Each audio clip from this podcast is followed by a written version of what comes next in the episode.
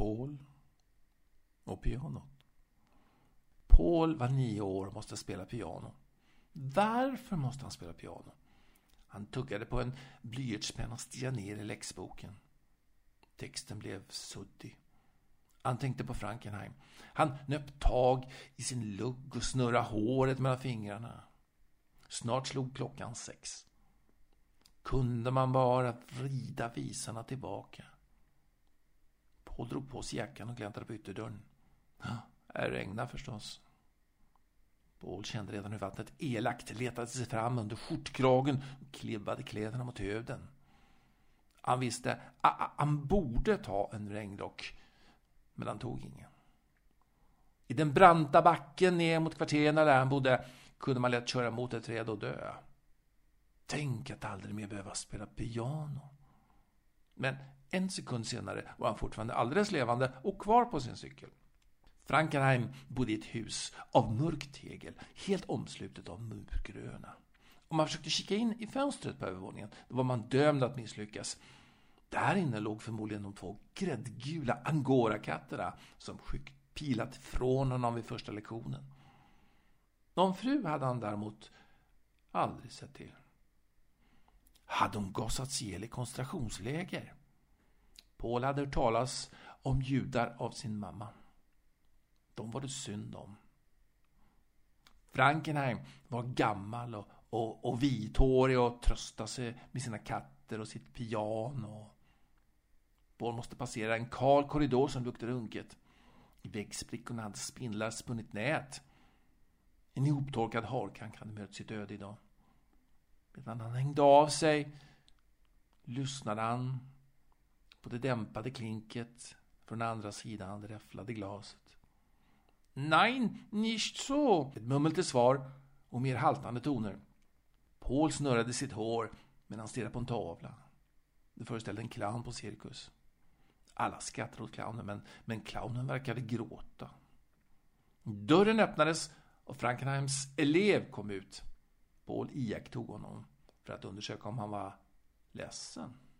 Men pojken verkar vara helt inne i sin egen värld och stirrade tomt framför sig. Han verkar inte ens lägga märke till att, att Paul satt i plyschfåtöljen. Kanske är det så man kan överleva tortyren, tänkte Paul. Att inte känna alls, bara göra.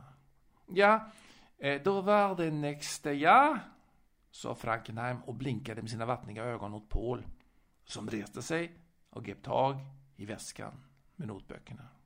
På mahognytaburetten invid trädgårdsfönstret låg fortfarande samma solblekta Allers och veckojournalen som han sett tidigare.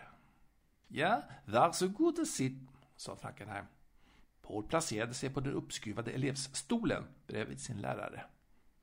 Nu skulle han alltså spela det stycke som han övat och övat och, och, och övat hela veckan, men kunde inte. Han, han visste han kunde inte. Han, han kunde bara inte. Istället betraktade han Frankenheims öra. En stor vit tofs stack fram ur hålet. Hur kommer det sig att han inte klipper sig i öronen? tänkte Paul. Ja, då skulle vi se, ja. Det var den lilla ungerska dansen där, ja. Ja, svarade Paul, som visste att Frankenheim visste att det var den ungerska dansen idag. Paul placerade händerna ovanför tangenterna. Ein, zwei, drei, vier, började läraren. Paul tyckte inte om lärarens takthållning. Han ville, han ville räkna själv. Och han var rädd att bli avbruten av ett klagande nej, nej, nej. I så fall hade han spelat fel och då måste man starta hela stycket en gång till. Det var som det där labyrintspelet han hade hemma. Man skulle manövrera en metallkula längs en utstakad väg på ett bräde med två stycken rattar och vickade man bara en, ja, någon millimeter fel och föll tanken till botten med en duns. Om den här kulan istället hade varit han, ja, då skulle han gallskrikande svävat genom luften till dess att han mosats alldeles platt. Men nu var han en pojke och ingen kula. Och om han föll skulle han kravla sig upp igen. Och igen. Och igen.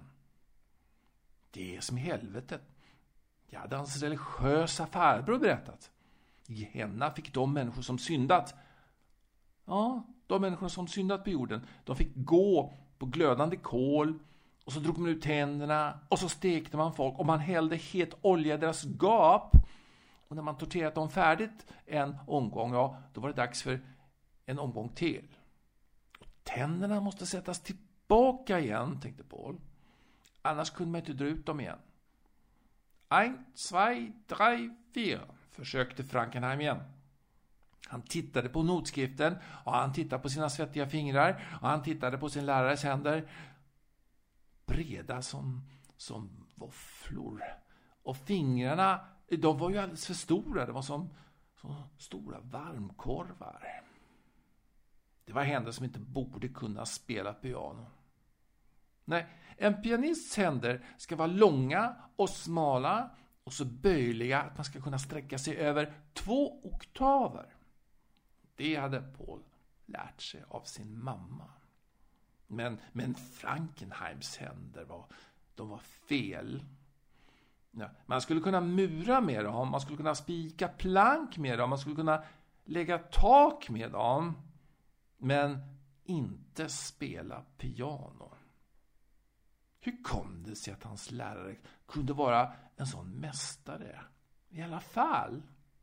Som en tanig typ utan muskler skulle kunna vinna VM i, i tungvikt.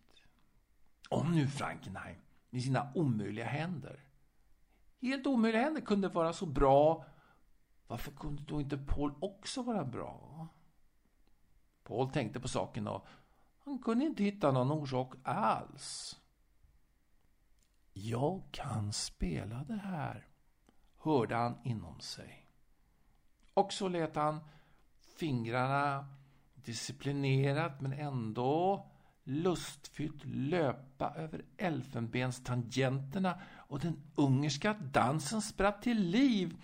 Musiken svarade honom liksom och, och smekte honom och äggade honom vidare. och Pianot försvann liksom. Han kände hur musiken var i honom och, och slutligen så var han i musiken.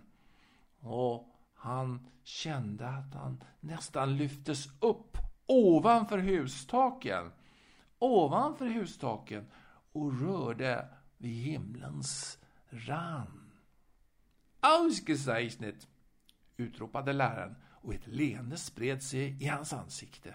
Du är ju riktigt duktig, ja! Det är därför att era händer är lika fel som mina som jag spelar så rätt, sa Paul och log tillbaka